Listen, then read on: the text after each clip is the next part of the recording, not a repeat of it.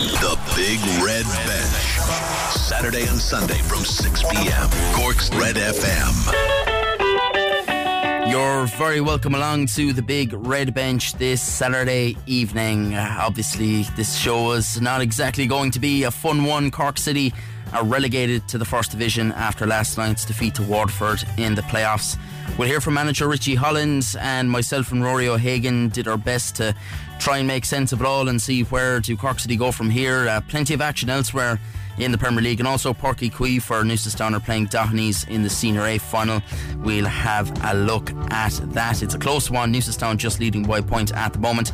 Uh, we'll also hear from Edel Thornton speaking ahead of tomorrow's Women's Eurobasket qualifier. All of that and more to come between here and 7 pm.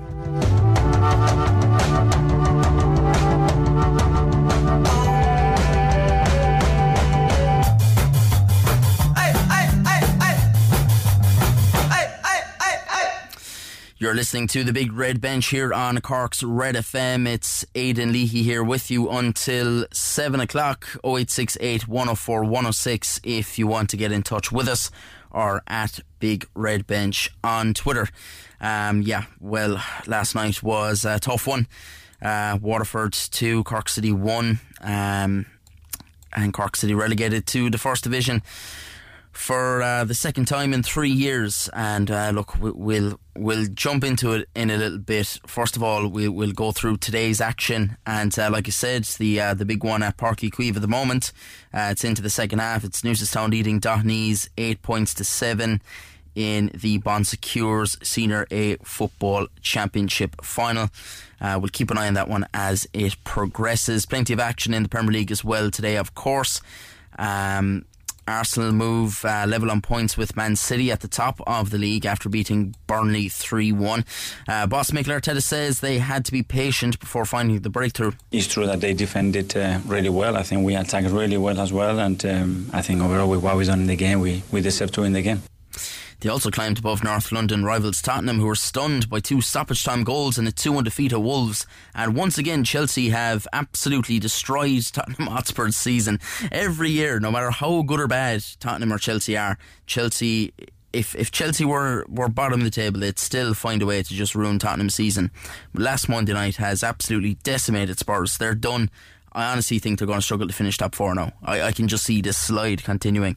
The injuries, suspensions, and just Ange is a bit of a maverick, isn't he? Um, so I don't know. I, I honestly I wouldn't be surprised if they just slid now, uh, because two defeats in a row like this was a tough one as well against Wolves you know, uh, you never know what's going to happen with them. Uh, they need to get all their players back as fast as they can, though. James Maddison's a massive one if he's uh, out for an extended period. Uh, Man United secured a narrow 1 0 win over Luton. Uh, Chiedozie Ogbene was brilliant on the wing for. Um, for Luton, uh, to be fair to him, uh, fantastic game. I'd swap him in a heartbeat for Rashford.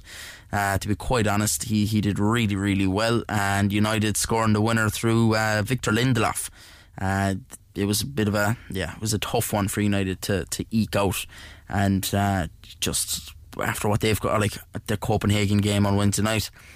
Just whoa, what was that? Uh, Everton hedged a five goal thriller with Crystal Palace 3 2. Uh, the late game sees Eddie Howe return to his old club with uh, Newcastle away to Bournemouth. And let's get a quick uh, score update on how that one is going. After 34 minutes, it's Bournemouth nil, Newcastle nil. Uh, Galway teenager Alex Murphy is on the bench for the Magpies this evening, and uh, also as well, Cathal Heffernan scoring in midweek uh, for the under 21s. Uh, at Newcastle as well. Uh, Rob Heffernan, of, of, course, a friend of the show, his uh, his young fellow over there. Um, Cork City Academy graduate. Uh, the final day of the SSE Airtricity Women's Premier Division uh, season is coming to a close. Tough one for Cork City today, a week out from their cup final. Shelbourne came to town and beat Cork City 5 1 thanks to a double from Christy Gray. Uh, Bohemians beat Treaty United 1 0. Uh, the other cup finalists Athlone came from 4 1 down to draw 4 all with Shamrock Rovers and Tallaght. Uh, champions Peamount finally get their hands on the trophy this evening uh, after their home game to Sligo, which is just underway. And they're midway through the second half with. Uh, oh, sorry, it is underway now. Yeah, they're midway through the second half now. Peamount leading five 0 uh, Jesus, that is dominant, isn't it? Galway United lead Wexford Youths three 0 late on there. And rugby, Connacht's unbeaten start to the newer URC season will be put to the test this evening. They go away to Edinburgh. It's their first away game of the season. That kicks off at twenty five to eight. Uh, Edinburgh have.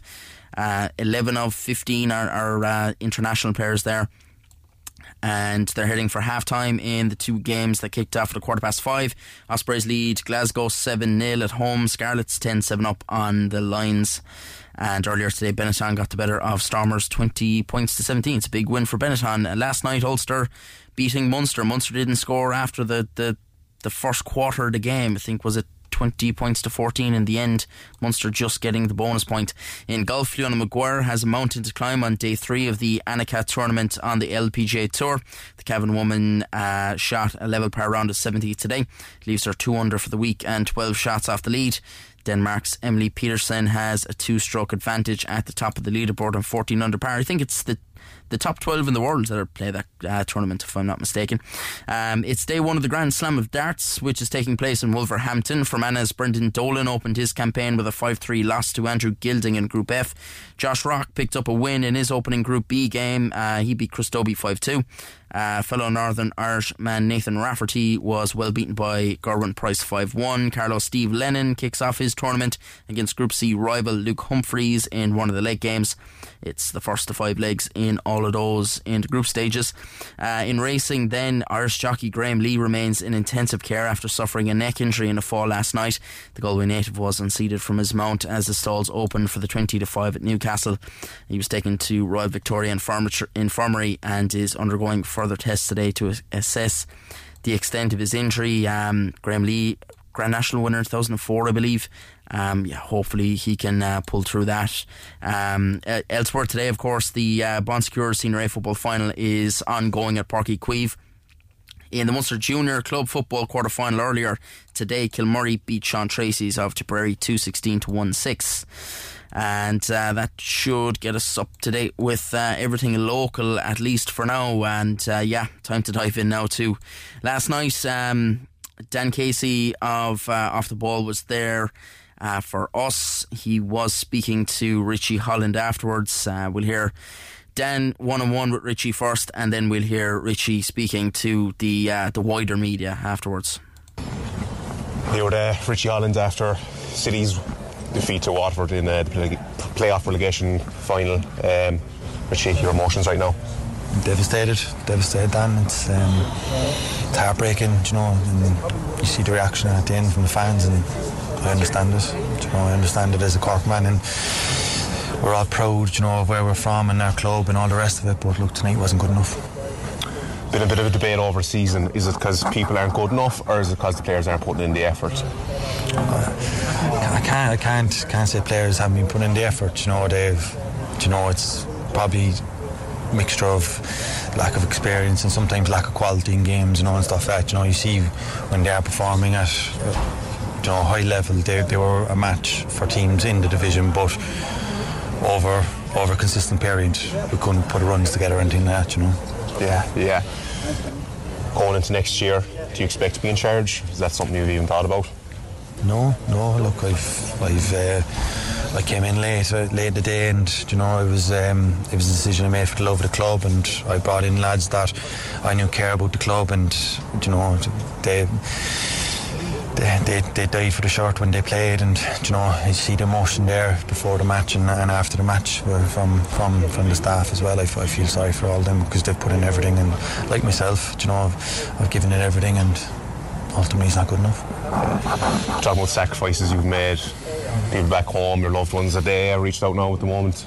You know, Dan, I haven't even put on my phone to be honest. I'm, I'm that good at it. You know, you know, I, I don't know. Even coming out here speaking is taking taking everything really, like you know, because like I know I have to do it. I'm, I'm the one that's the face of it, and as I said, first day is that I'll have to take the flak for for my decisions and so on. But it's just a just a dark night, dark night for the club and dark night for the history of the football club. And I just hope that decisions are made that we can um, we can bounce straight back up and, and build on because I was part of the, the management team last year that won the division, first division, and you really hope that things would have kicked on. and It hasn't. So look, there's big decisions to be made. The decisions by the owner, the management. It's nothing like the man, like the the structure, the hierarchy. The club need to make decisions now, and who's the manager first of all, and the backroom team, and all the rest of it, and what players are staying, what players are going, and who they're bringing in. Because you know, it's, a, it's, a, it's, a, it's a massive off season now for us. Like, Okay. Larry thanks very much. cheers, thank you. Uh, start of the game very poor, very poor. Didn't start the game well at all. Um, Waterford much better side. Grew, grew back into the game and created a few chances and all that. And was happy to go in half time. Obviously with Keats with his injury as well and stuff that we had to we had to hold off to half time to make the change because that would have given us an extra change in the second half. Stuff like that, because we were after making too early. So like normally you'd pull them there, like but you, we couldn't. Um, it was just one of those is that gave us time to assess him at half time and he wasn't he wasn't right to come on, come on the second half and stuff like that so then that gives us two changes then and that was the, the top point I thought then start second half did okay we won it up then we need to manage the game we didn't you know and look we were we were, we were, we were poor the performance was poor and talking to the lads inside afterwards and saying is that like you know fans travelling their numbers people come to watch you play and stuff like that and on a big occasion, yeah, didn't show up. That was it.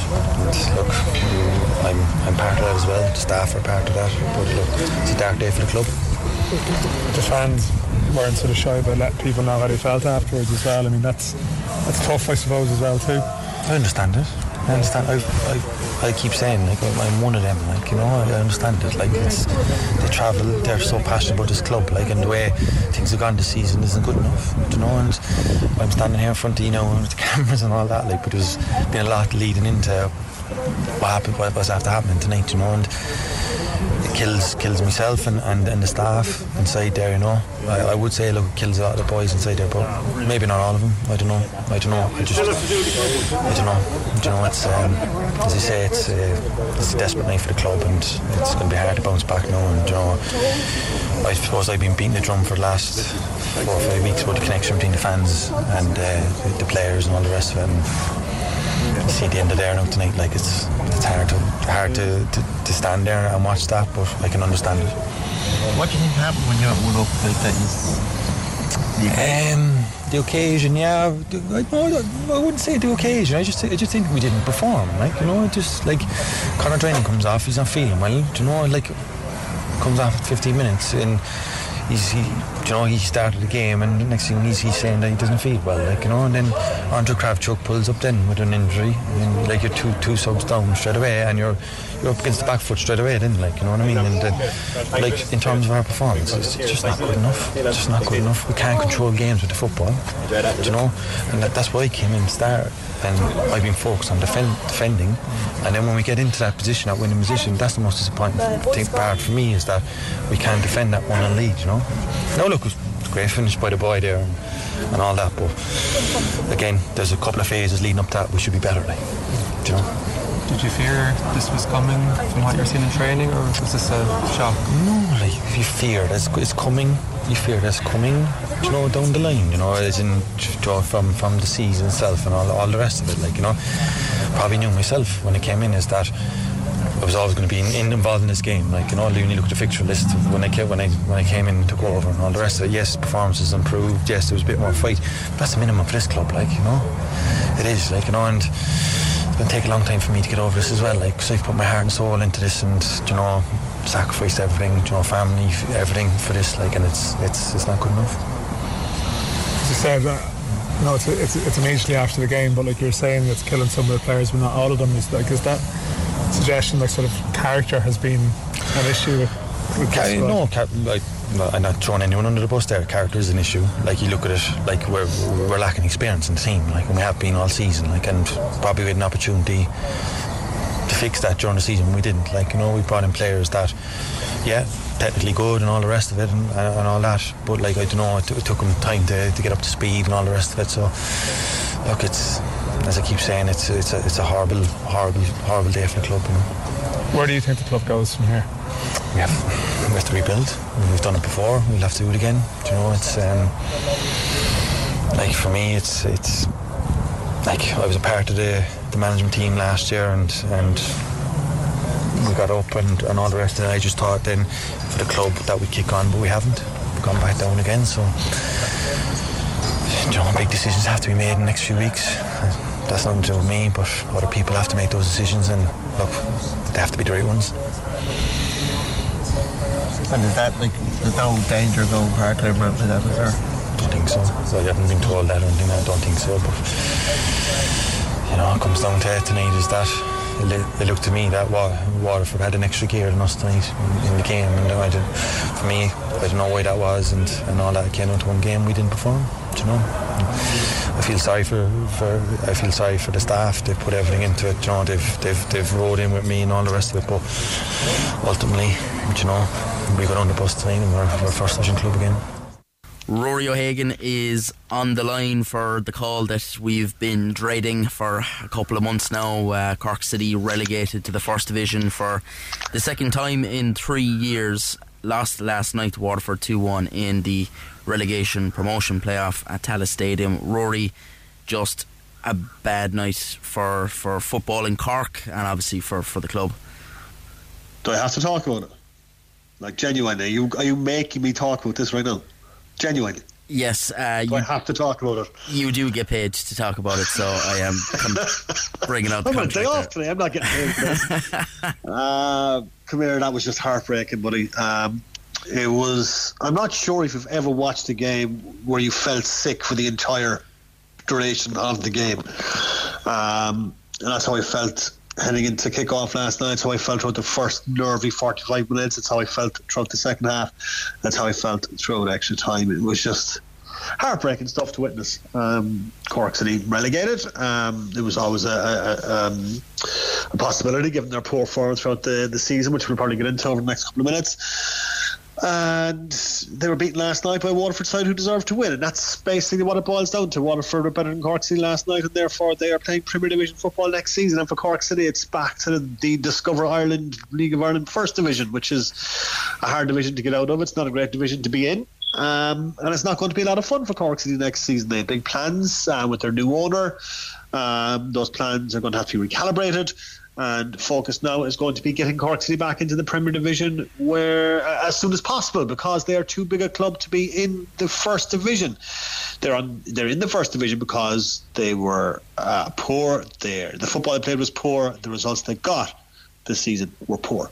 The players that were there arguably very, very poor. The performance they put in across the course of the season, not just last night, but across the course of the season, poor, very, very poor.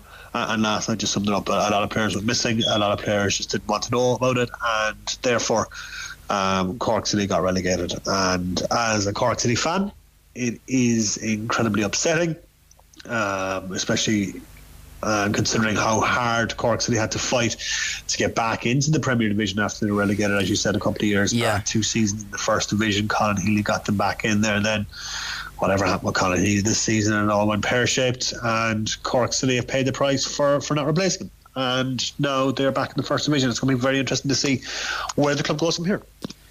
Yeah, I suppose just just to look at the game first, like we'll dive into obviously what might happen now, but to look at the game itself, it just started horrendously, really, for Cork City, didn't it? Like there was players going down left, right, and centre. Like he nearly lost the goalie. Obviously, look at the end of the day, r- losing Ruairí Keating at half time, and he well, he was basically lost about twenty minutes in, like when he picked up whatever injury he had like that was that was the the killer blow. Like it must, it felt like at that stage until Cian Coleman's goal that it was never going to be Cork City's night. Um, just losing someone like him who can get a goal out of anywhere, your top scorer in, in the league and giant top scorer in in the Premier Division all year. And I suppose that the most gutting thing about it is it's most likely the last time we ever see Ruairí Keating play in a Cork City jersey. Would, would you say? Uh, I would think so. He's too good a player to be playing in the first division. Uh, he was Cork City's shining light by several miles this season. He's probably one of the few players that can hold his head up signs. Uh, I gave it all last night. And that was epitomised by the fact that when he went down last night with that, uh, what looked like an arm kind of uh, injury, arm shoulder injury, after that challenge by Phillips. The ball was out of play, by the way, when Phillips pushed Keating to the ground. But that's neither here nor there. um, Keating decided he wanted to play on, and you could see he his hand was pretty much like it was in a sling as Yeah. he tried to, to continue for the next seven or eight minutes. Um, and that epitomised the, the work rate and the desire and the tenacity of Rory Keane. It's been a pleasure watching him play for Cork City. You'd only wished that the players around him were, were better, that the team around him were better, uh, and they were better equipped to, to, to show off Ruairí Keating's uh, exceptional skills because he's a quality number nine. He's a quality striker. He works incredibly hard. The heartbreak he endured earlier this season to come back from that and to, to, to continue to score goals, to continue to give everything for his club speaks volumes to him as a person. He's far too good to be at uh, Cork City next season, and I have no doubt he is uh, going to be playing Premier Division football next season. His injury was disappointing. It was kind of bad luck for Cork City across the course of the evening. Conor Drinan, who didn't look fit from the get go, something looked. and something just didn't look right with Conor Drinan from the start, and then he was withdrawn. Andre Kravchuk uh, picks up a hamstring injury, fouling a Waterford player trying to stop a counter attack, which kind of sums up the night the that Cork City had. So you're down three of your starting 11 um, through injury uh, in the opening 45 minutes. Um, second half, I thought Cork City were a bit better. They took a, a nice goal from uh, Cian Coleman, a lovely header, big towering header Yeah. from Cian Coleman. But after that, um, I was like, I was just saying to lads, I was like, watch now, Cork City will sit deeper and deeper and deeper and deeper. And that's what they did. And uh, they invited Waterford on to them, uh, which was uh, very disappoint- disappointing. But uh, take nothing away from that incredible goal for Parsons last night. That Connor Parsons goal, like all you could do was applaud it. It was an absolutely terrific strike. Uh, and then that sinking feeling, my stomach got worse. I was like, oh no, oh no, oh no, oh no, oh no and uh, goes into extra time then, and you're like, right, who fancies this? And you're thinking, right, Cork City have to fancy this. Waterford Yeah. went to extra time against Cobh Ramblers last Saturday night on an incredibly heavy pitch. It's obviously going to sap the life out of them. And Waterford just controlled it and went ahead uh, through Ronan Coughlin's amazingly calm penalty. It was one of the best penalties I think I've ever seen Yeah, at definitely. any level of the game, like with a lot of pressure on his shoulders, just stepped up and to casually just stroke it past uh, Brooks last night uh, was just a thing of beauty. Um, it was a cracking, cracking penalty. Debate rages as to whether or not it was a penalty. I think Coughlin did very, very well to engineer it. Yeah. I think that's what you want from your centre forward. I think you want to be engineering contact like that.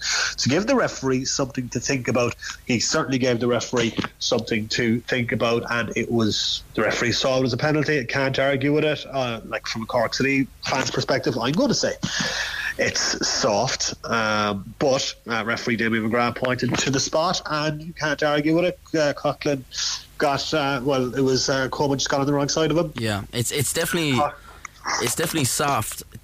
Uh, like what I will say though, even if we had VAR last night, which it was actually really refreshing to watch a game without VAR interrupting. Yeah, wasn't minutes. it? But uh, I think even if there was VAR last night, I don't think they would have been able to overturn it because there was Yeah, I, contact. yeah, I It- agree. It's yeah, it wouldn't soft. be an obvious uh, refereeing error, um, is what it was. And yeah, look, it's a penalty, and Coughlin's engineering. He's won the penalty in fair play. James Kabia had a chance to go down late in extra time. Um, similar thing, fell contact in the box, could have gone down. Very similar situation to Coughlin. Would have been a penalty. Didn't go down, stayed up. He was honest. Um, and that's why Cork City didn't get a chance to from the spot. But I, I got to say, Ronan Coughlin, what, what was that? His 36 37th goal of the season last night? 36th, I think. Yeah. Yeah, absolutely incredible stuff from him. Um, he's an absolutely class act, and uh, he's going to be back in the Premier Division next season. Former Cork City striker, of course, himself. Um, so it was obviously uh, fired up to play against his former side. But yeah, I just thought he did very, very well to earn that penalty. I was upset it was given. Of course, I am a Cork City fan, but you got to look at it. You say that's that's exceptional centre forward play. Um, got um, the wrong side of Cian Coleman from Cork City perspective. Referee saw contact. Coughlin went down. Referee pointed at the spot. Coughlin wasn't even on the floor when the referees pointed at the spot. Yeah, fair play, Ronan Coughlin. Yeah, yeah, no, absolutely. Look, um, yeah, it's just one of those nights where Cork City just could not, could not get uh, anything to go for them. Um, look, they'll forever rue the fact that they were one 0 up and, and couldn't hold on to it.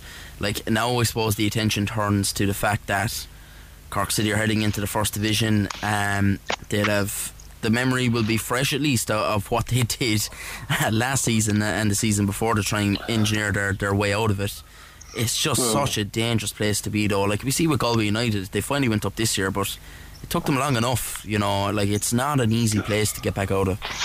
No, it's horrible. Um, we saw that with Cork. The first division is not a, it's not pleasant, um, and it's very, very tough to get out of because there's, it's going to be very competitive uh, next season. Um, a lot of teams will be building. Cobh Ramblers are, are, are, going to be right there. They're going to be um, looking to, to, to go up next season after getting to the playoff uh, final in the first division. UCD are always going to be strong. They'll be looking coming back up. Uh, Treaty United will be there, and then you got Cork City. Where does this leave Cork City? Um, who's going to stay and who's going to go? I mean, like there's the bones of a very good first division squad there for Cork City is the squad that got promoted. Um, you could argue that it was still a first division squad this year, yeah, uh, and that's why they struggled in the Premier Division. Um, when Colin Healy left, uh, did, did a ring about replacing him. I suppose the argument there being who's there to replace him, um, but not having a direct replacement for, for Colin Healy early in the season. And I suppose what happened with Liam Buckley coming in as uh, director of football and temporary manager um, was uh, not ideal. And then Richie coming in for the last couple of games of the season as they try and turn things around. It was just all over the shop for Cork City from a managerial perspective this year. Richie Holland gave his best. Passionate Cork man, passionate Cork City fan. Uh, couldn't turn things around for Cork City, unfortunately. Um, and you could see just how disappointed he was last night when, yeah. and he's made, and he makes some very like interesting comments to, to Dan Casey last night, who was covering the game for us, when he said, um, I'm gutted, the staff are gutted, and some of the players are gutted, which I thought was a fascinating insight into the Cork City dressing room. He was suggesting that not all the players really cared or gave it Yeah. all Uh, yeah. last night. I just it was a really interesting comment, wasn't it? Yeah, or, or, you know, I suppose the fact that look, Cork City always have that strong cohort of local guys in the squad. Did he mean maybe the local guys cared more? Do you know, were, were some of the guys that have been brought into the side looking at their, their way out by, by way of relegation? You know, um, Yeah. it, it is a strange, strange thing to say. Like, and obviously, you know, you can pick out the guys, you can pick out the Cork City players straight away who are devastated. Like, I mean, look at Captain Cian Coleman.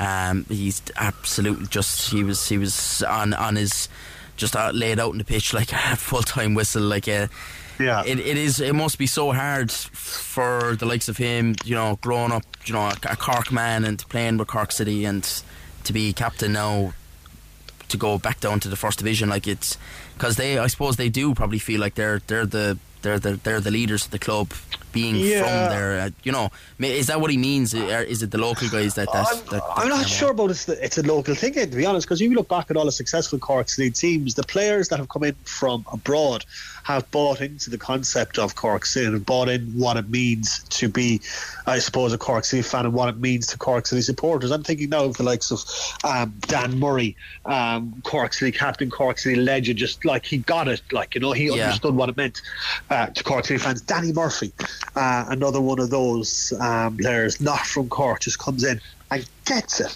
And they, look, they are good so- examples. But what I will say, it's a lot easier to do that when the team is successful. Yeah, it's, yeah, I suppose that's true as well. But like, you you have to like when you come to Cork City, you have to want to play for the shirt. It isn't just the job. You Yeah. want like.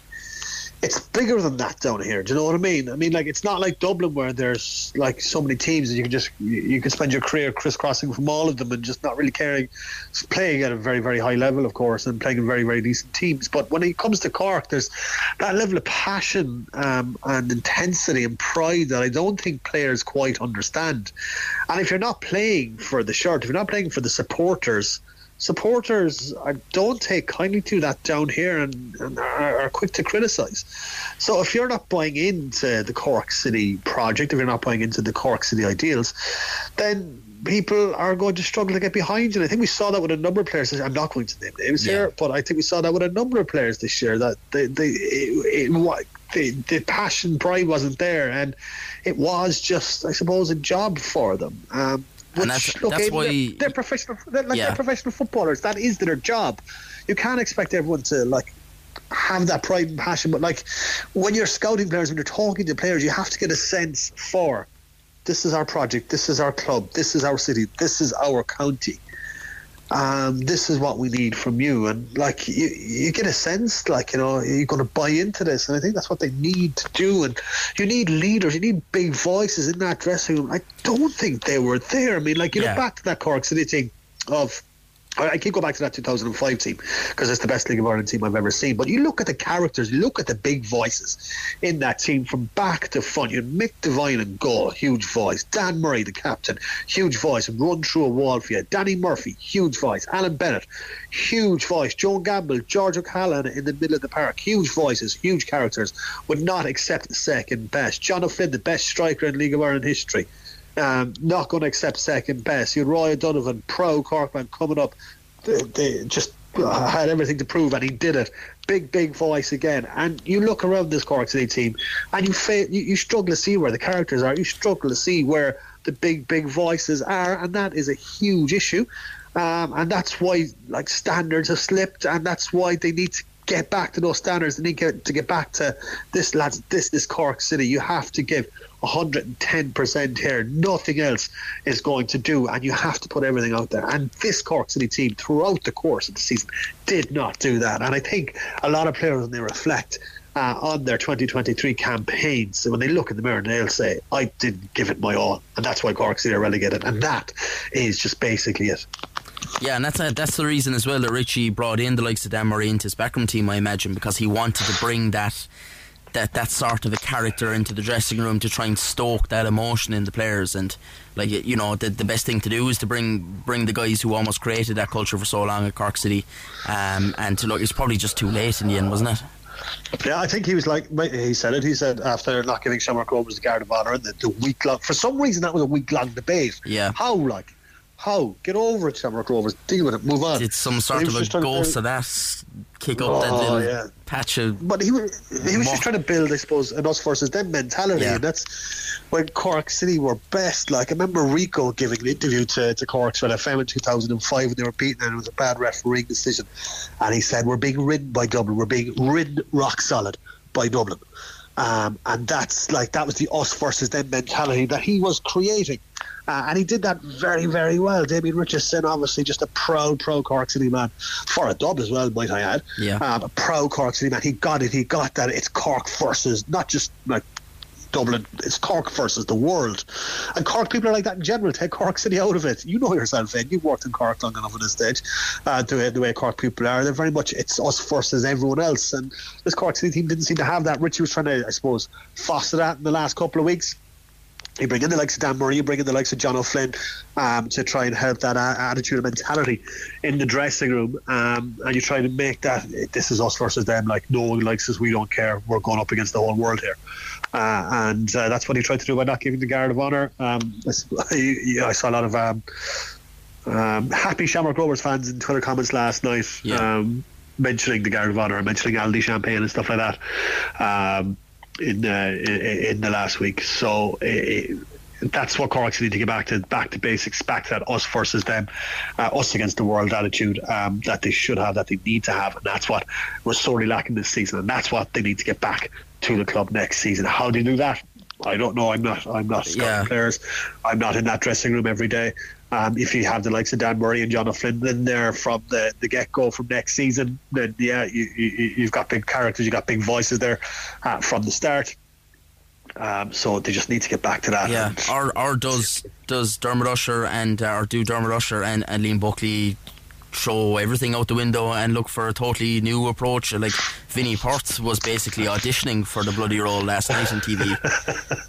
wouldn't be a bad show then, would he? Um, to be honest, you, like um, I'm not too sure as to whether or not they're going to continue with with Richie for next season. Um, um, and uh, Liam Buckley is director of football, uh, overseeing everything. I'm not sure what's going through Gemma Usher's head at the moment. We're not going to know that unless Yeah. he talks to us, and hopefully, we're going to ask him. We speak to him during the week. Uh, whether or not he does uh, speak to us, that's entirely up to him.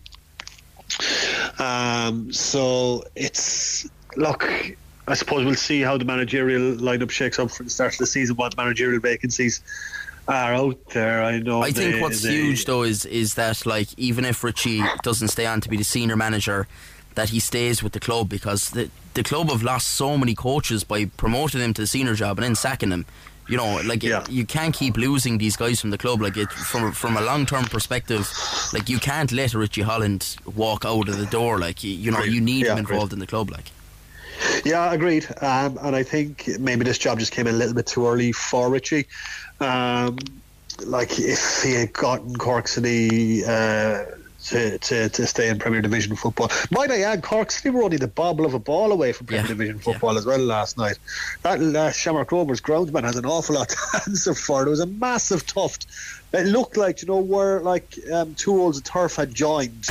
uh, and it, it just looked like Yeah. the seam had just split. Yeah, it was obviously so from a kick ball- out or something. Yeah, like he he obviously Yeah, so so yeah. yeah. so when the ball just came to Joe O'Brien-Whitmarsh, like I would have put money on me scoring that. It was that easy of a chance. Um, but just the ball comes in, it bobbles up, and it just floats over Joe O'Brien-Whitmarsh's foot, and you're like, oh no, this is not going to be Cork City day. So look, Cork City of a ball away from Premier Division football.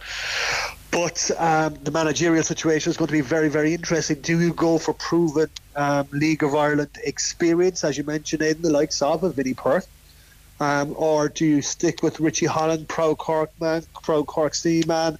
Um, has been there with Colin Healy, has done very, very good job this season under very, very difficult circumstances. Uh, and do you stick with that in the first division see where that takes you? It's very, very interesting to see where it goes. And Dermot Usher has a very, very, very big decision to make, and then he has to make it very, very Yeah, soon as well because you need to be bringing in players. You need to be getting players that the manager wants. And You only have two months. You know, you only have December and January to, to be starting this Yeah. out. Like you know, You need to make that decision by Monday. Like you, Yeah. like players are going to like you're going to need a wish list of players by Monday for for Liam Buckley to go and try and, and bring to the club. And, and I suppose uh, I imagine Dermot has been thinking about it quite a lot in the build up to what he's going to do in each and every scenario and what he's going to do uh, come Monday. So that's going to be very very interesting as to what he's going to do. But he has a very very big decision to make on Cork City and how it's going to go forward into to 2024. Yeah. Look, I'm sure we're going to uh, rake over the coals over the next couple of weeks here in the big red bench and like that. Hopefully, we'll be hearing from the club and what the plans are heading into next year as Cork City will look to get back to the Premier Division in 2025. Ruairi. Uh, I'll leave you there. Hopefully, you've vented a small bit and maybe you feel a bit better. It's been a little bit cathartic, I have to say that. Absolutely. Great stuff. Thanks a minute. Thanks, Pat. Yeah, Ruairi there uh, doing his best to, to look back on what was a very difficult night for all Cork City fans last night at Cork City's relegation from the Premier Division and into another season in, in the First Division now in, in 2024. Um, you have a trip to Tralee to look forward to, lads. Uh, just to know that you do have to switch at Mallow for Tralee. Um, but anyway, look at it. Look, it, there's a long way to go. Uh, there's going to be two big months for City to get it. There's get themselves in shape to make a, a stab at, at the first division and just try to get out there as quick as you can because you don't want to be stuck there. Um, it's always dangerous to. I mean, City survived the last time, just about uh, when they didn't get out the first season. They came back and they were in good shape the last last year and they got straight out. So, um, you know, you don't want to be hanging around in there. Uh, it's it's easy to lose your way and, and to stay stuck in that division for, for a long, long time. So, uh, look, we'll have to see what happens. Um, Newcestown, news from Páirc Uí Chaoimh. Newcestown have won the Senior A football uh, county final against Dohenys. We'll have more on that after the break. The show? Grab the Big Red Bench podcast at redfm.ie. The Big Red Bench. Saturday and Sunday from 6 p.m. Cork's Red FM. You're very welcome back to the big red bench here on Cork's Red FM. It's Aidan Leahy here with you until seven o'clock. Before the break, if you missed it, uh, we went through Cork City's relegation to the first division. If you want to listen back, go to uh, we'll have this podcast up afterwards uh, on uh, wherever you get your podcasts or redfm.e uh, and uh, just look for the Big Red Bench podcast section. Um, so yeah, if you want to listen back to to all of the uh, reaction to that, it will be there. All right, uh, big news from Páirc Uí Chaoimh. Newcestown have pulled off a fantastic double this season. They have they have been crowned the Cork County Senior A football champions. They defeated Dohenys 13 points to 8 and it means that they join the very select few clubs that will play uh, football and hurling at Premier Senior uh, level next year. Fantastic achievement by them.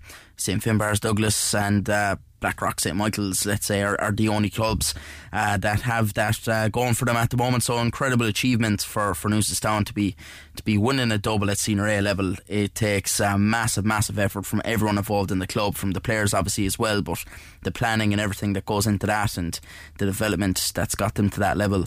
Uh, fantastic stuff for them. Great achievements. Commiserations to Doheny's, of course. I'm sure they'll give it another big go next year. Ne- uh, tomorrow, then, um, of course. Uh, Kil, or sorry, Kilmurry were in, were in action today, but tomorrow it's Kilnamartyra.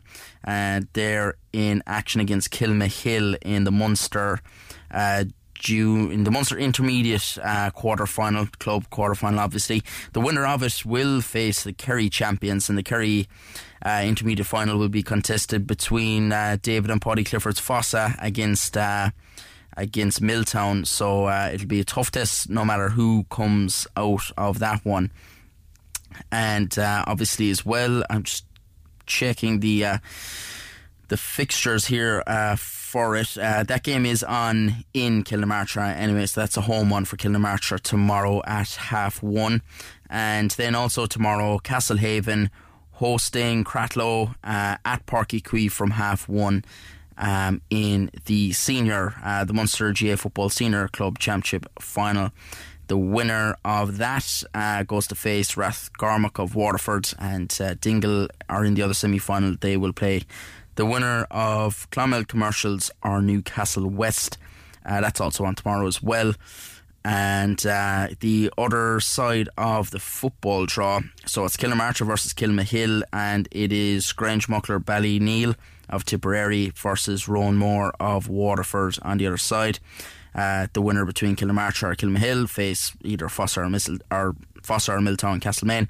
And uh, the uh, other side of the draw sees Mungret in the other semi final, awaiting the winner of Grangemockler Ballyneale versus Roanmore. Uh, so, yeah, the uh, the provincial club championships getting uh, well underway now in the past couple of weeks. And uh, hopefully, it'll be a good day for both Cork teams in action tomorrow, as it has been today. Uh, for Kilmurry with their big win. All right, uh, before we get to our chat with um, with uh, the Ireland uh, Ireland women's player Edel Thornton ahead of their Eurobasket qualifier. Let's hear from uh, today's 3 p.m. games, and actually, first of all, let's hear from the ongoing game. It's halftime. Uh, Newcastle are taking on Bournemouth. It's scoreless. Here's Alan Seabrook. It's Bournemouth nil, Newcastle nil at the end of a lively first 45 minutes. They've seen the Cherries take the game to Newcastle with Christy Semenyo and Kluivert all pulling the best from visiting keeper Nick Pope at the other end. Well, Sean Longstaff has arguably had the Magpies' best moment, an effort from 18 yards that was tipped over the bar by Neto. The Cherries then edging this one, but it's Bournemouth nil, Newcastle nil yeah, they've just kicked off in the second half of that one. There was late, late drama between Everton and Crystal Palace. Here's Christy Wilmot. Sean Dyche described the game as a fighting performance and believes his players are starting to change the Everton story. It's their third away win so far this season, which is already higher than their total of two in the last campaign. It also marks back to back victories in the Premier League for the first time in three seasons. A big three points for Everton, which moves them into 14th on 14 points. Crystal Palace manager Roy Hodgson admitted he's frustrated they couldn't have at least held on to a point, but they must do something to improve their home form. The defeat leaves Palace with just one win at home so far this season and down in 12th. Crystal Palace 2, Everton 3. Yeah, Arsenal level on points with Man City at the top of the table after their 3 1 win over Burnley. Nigel Bidmead was at the Emirates. Arsenal go into the international break in good shape and, importantly for the fans, above Tottenham in the table. Leandro Trossard put the Gunners ahead just before the break with a brave header at the far post that manager Mikel Arteta said typified the spirit of his team. The hope that Josh Brownhill gave Burnley with the equaliser was quickly extinguished by William Saliba, who headed in a corner from close range. Alexander Zinchenko put the home side further ahead with the thousandth goal scored at the Emirates before late on the Arsenal midfielder Fabio Vieira was sent off for a studs up challenge. For Burnley, it's their 10th defeat in 12 games, but their manager Vincent Kompany said he will keep asking his players to play positive, progressive football. Arsenal 3, Burnley 1.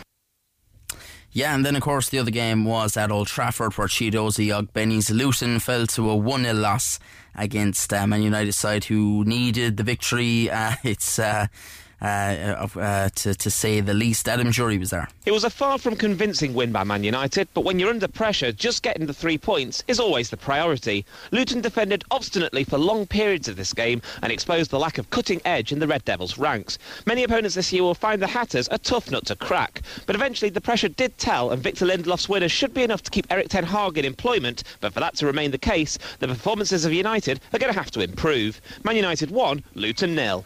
Gee, oh, talking about Ten Hag getting sacked is insane to me. But anyway, that's by the by. Uh, also tomorrow as well, big one in Mallow. Uh, taking on Monaghan in the Munster Club Championship Intermediate Final.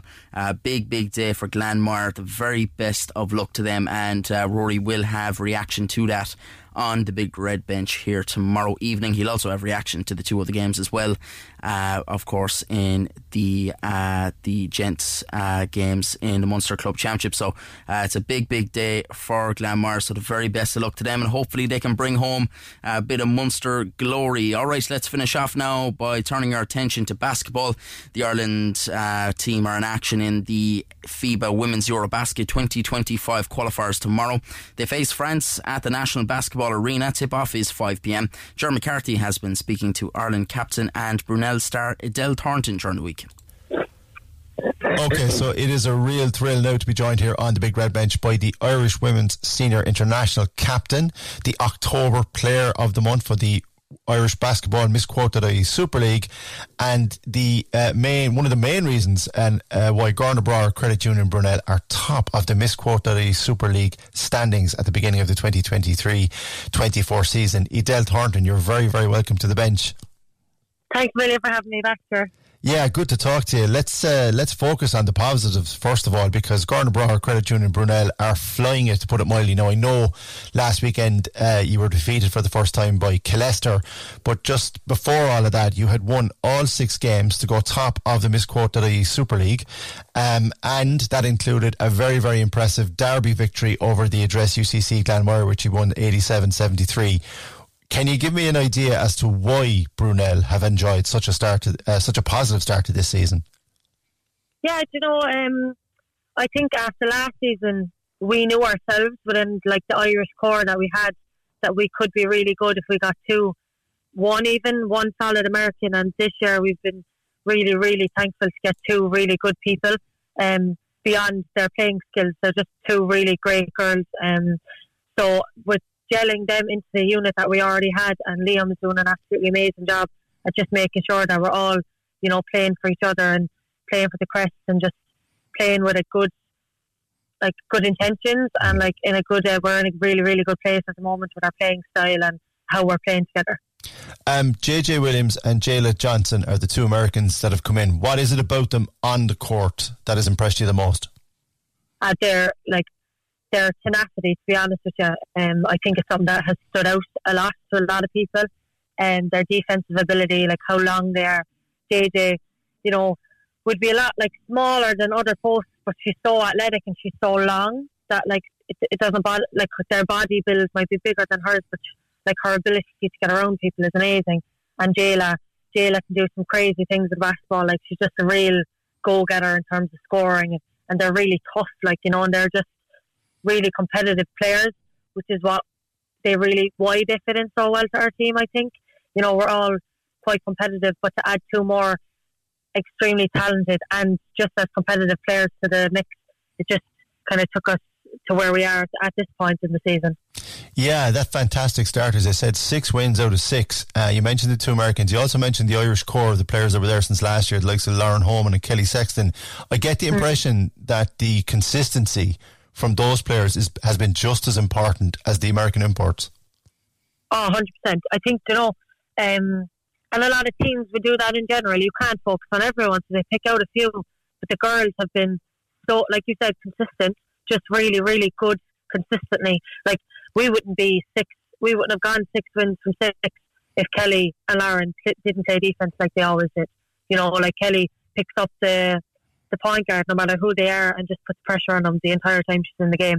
And Lauren has been absolutely amazing. to start the season. So like, you know, you can kind of talk about the two Americans, but it's like you said, it's the consistency from Lauren and Kelly and Katie and Danielle and like everybody else that has been just, you know, kept us there and like where we won a lot of games. You know, at six and six, is a lot of games to win, but we won them quite comfortably. So like, you know, if you didn't have the consistency from those type of players, you wouldn't be winning games like that. So um, yeah, I'm just very lucky to be around such a great group of people. Like You certainly are. Um, talk to me about the atmosphere in the Mardyke Arena and that 87-73 win over your rivals, to put it mildly, the address UCC Glanmire, because reading about it, um, watching a bit of it online, um, it, it, it looked like it was all that's good about Irish women's basketball, but certainly Cork uh, women's basketball. It must have been. Uh, I mean, you've played in quite a lot of big games. You're you're captain of your country, but talk to me about just the atmosphere first of all, the Mardyke, and what what the result meant uh, for Brunell. yeah, do you know, I think I, I, like you said, I've played in a lot of places, but there's nothing, nothing like playing in front of a Brunell crowd in a derby against Glanmire. Like genuinely, it's just the passion that's there is just something else. Um, and this this time round, it was just it was amazing to be quite honest. Like the crowd were just fully in it and totally our sixth man on the court at all times. Um, you know, we had a lot of people down there and they made a lot of noise. There's one thing to show up to the match, and another thing is to support the team like they did, and they were absolutely incredible. And like to be honest with you, it's one of the main reasons we won the match because you know Glanmire will go on their runs and they will score points, but like when you have people shouting at you consistently and they're always there to support, it just means so much. And to see what it means to the club people, um, for us to win at the end of the game, you know, Kieran O'Leary came up with a big hug and just to see what it means to him, you know, you know you're doing the right thing. Um, at the end of every game when you give it your all. Um, so it was great for the club, and you know we haven't beaten Glanmire in a long time in the Super League. So, and you know that's a credit to them and what they've done the past number of years. But we were just really grateful and really, really happy to get the win over them there now last week. Yeah, it's uh, it's obvious that you know when you went on that consistent run, you seem to carry that momentum into such an important game. And we've mentioned the American players, we've mentioned the Irish players, but we haven't mentioned you uh, because you are or were the October Player of the Month for the MissQuote.ie Super League, uh, contributing an average of roughly just over 17 points, 5.8 rebounds per game, and 4.6 assists. I mean, I know we're going to talk about the fact that you're injured at the moment, but up to the point where you were injured, was this the most has this been the most enjoyable? It's obvious you're playing really, really good basketball, Edel, but is this the most enjoyable that you can remember in a Brunell jersey, those opening six games? Um, since I've been back, yeah, for sure. Um, I think when I was young, it's hard to beat the years when I was younger and we were winning cups, like you know. But um, I think Super League, yeah, it is.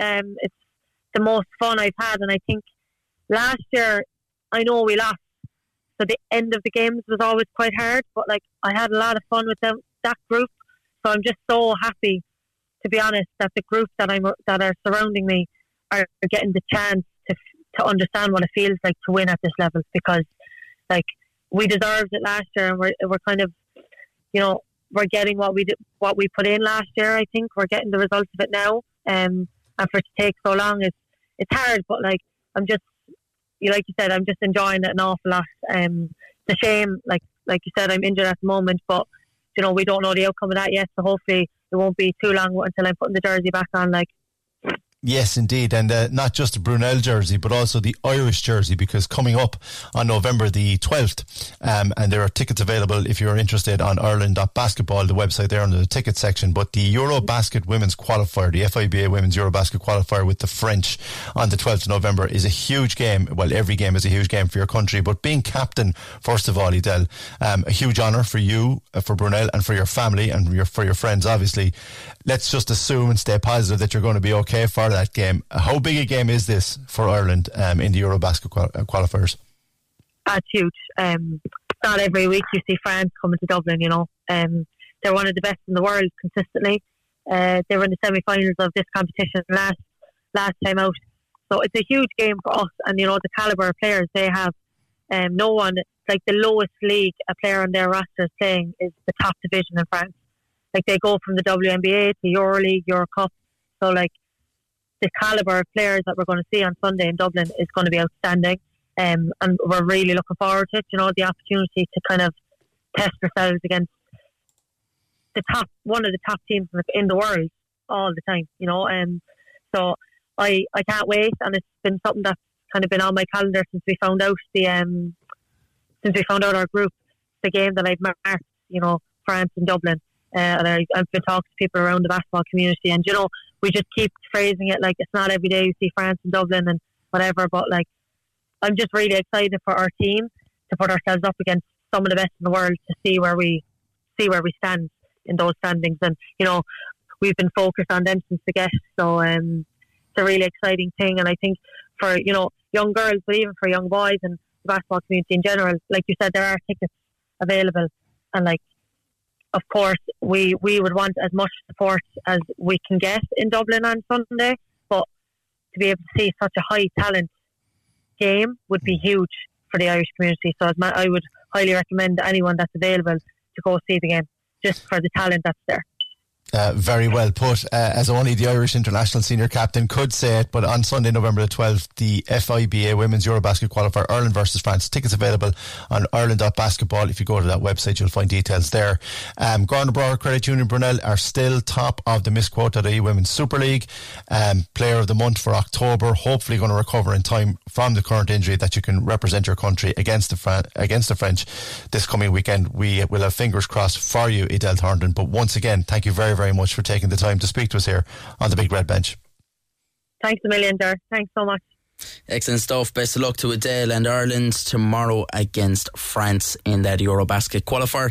That's it for us. Uh, thank you for tuning in this evening. Ruairi's going to be along tomorrow. Plenty of sport on uh, for him to bring you and uh, plenty of, of club action uh, for Cork clubs between club championships and everything like that. Uh, so tune in from 6 p.m. tomorrow. Uh, Stevie G is on the way next. Missed the show? Grab the Big Red Bench podcast at redfm.ie. Cork's Red FM.